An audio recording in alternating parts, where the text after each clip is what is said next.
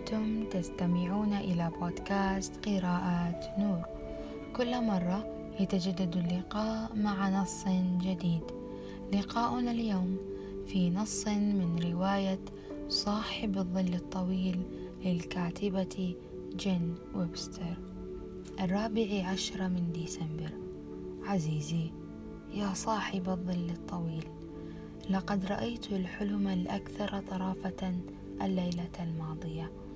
رأيت أنني دخلت مكتبة وجلب لي البائع كتابا جديدا بعنوان حياة جودي أبد ورسائلها رأيته بوضوح تام كان كتابا له غلاف أحمر وعليه صورة لميتم جون جرير على الغلاف.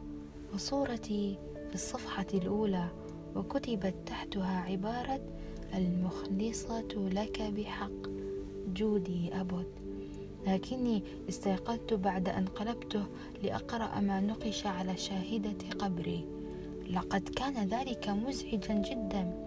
لقد كنت على وشك معرفة من سأتزوج ومتى سأموت. ألا تظن أن الأمر سيكون مثيرا فعلا؟ لو أنك استطعت قراءة قصة حياتك؟ وقد كتبها بصدق شديد مؤلف عليم. ولنفترض أنك تستطيع قراءتها بشرط أنك لن تنساها. لكن عليك أن تعيش الحياة وأنت تعلم بدقة إلى ما سيؤول كل شيء.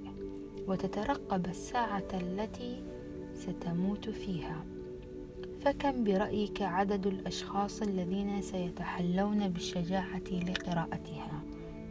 أو كم عدد الذين سيكبحون فضولهم بقوة للهرب من قراءتها حتى إن كان ذلك مقابل العيش بلا أمل وبلا دهشة؟ إن الحياة رتيبة على أحسن تقدير. إذ عليك أن تأكل وتنام بشكل منتظم.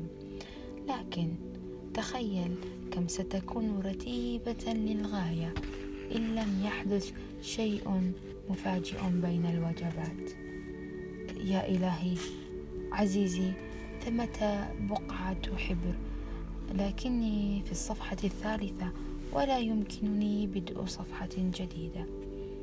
سأدرس علم الأحياء ثانية هذا العام. إنها مادة مثيرة جدا ونحن ندرس الجهاز الهضمي في الوقت الراهن. لك أن تتخيل كم يبدو مقطع عرضي للمعي الاثني عشر لقطة جميلة تحت المجهر كما أننا بدأنا في الفلسفة وهي مثيرة لكنها سريعة الزوال. أفضل علم الأحياء. حيث يمكنك تثبيت موضوع البحث على لوح. وهذه بقعة أخرى وأخرى. إن هذا القلم يبكي بغزارة. فاعذر دمعة من فضلك. هل تؤمن بالإرادة الحرة؟ أنا أفعل بلا تحفظ. لا أتفق بتاتا مع الفلاسفة الذين يرون أن كل فعل ناتج حتميا وآلي مطلقا. عن مجموعة علل بعيدة. هذه أكثر المعتقدات التي عرفتها لا أخلاقية. فلا يمكنك لوم امرئ على أي شيء. لو آمن المرء بالقدرية فمن الطبيعي أن يجلس ويقول ستقضى مشيئة الرب ويواصل جلوسه حتى يسقط ميتا أؤمن كليا بإرادة الحرة. وقدرتي على الإنجاز. وهذا هو الاعتقاد الذي يحرك الجبال. ستراني أصبح كاتبة عظيمة. لقد أنهيت أربعة فصول من كتابي الجديد وما زال لدي خمسة على المسودة. هذه رسالة إشكالية جدا. فهل أصبت بصداع؟ يا عزيزي؟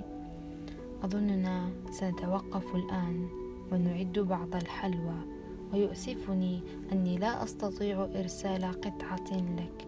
ستكون لذيذة للغاية لأننا سنصنعها بقشطة حقيقية وثلاث كرات من الزبدة المخلصة لك.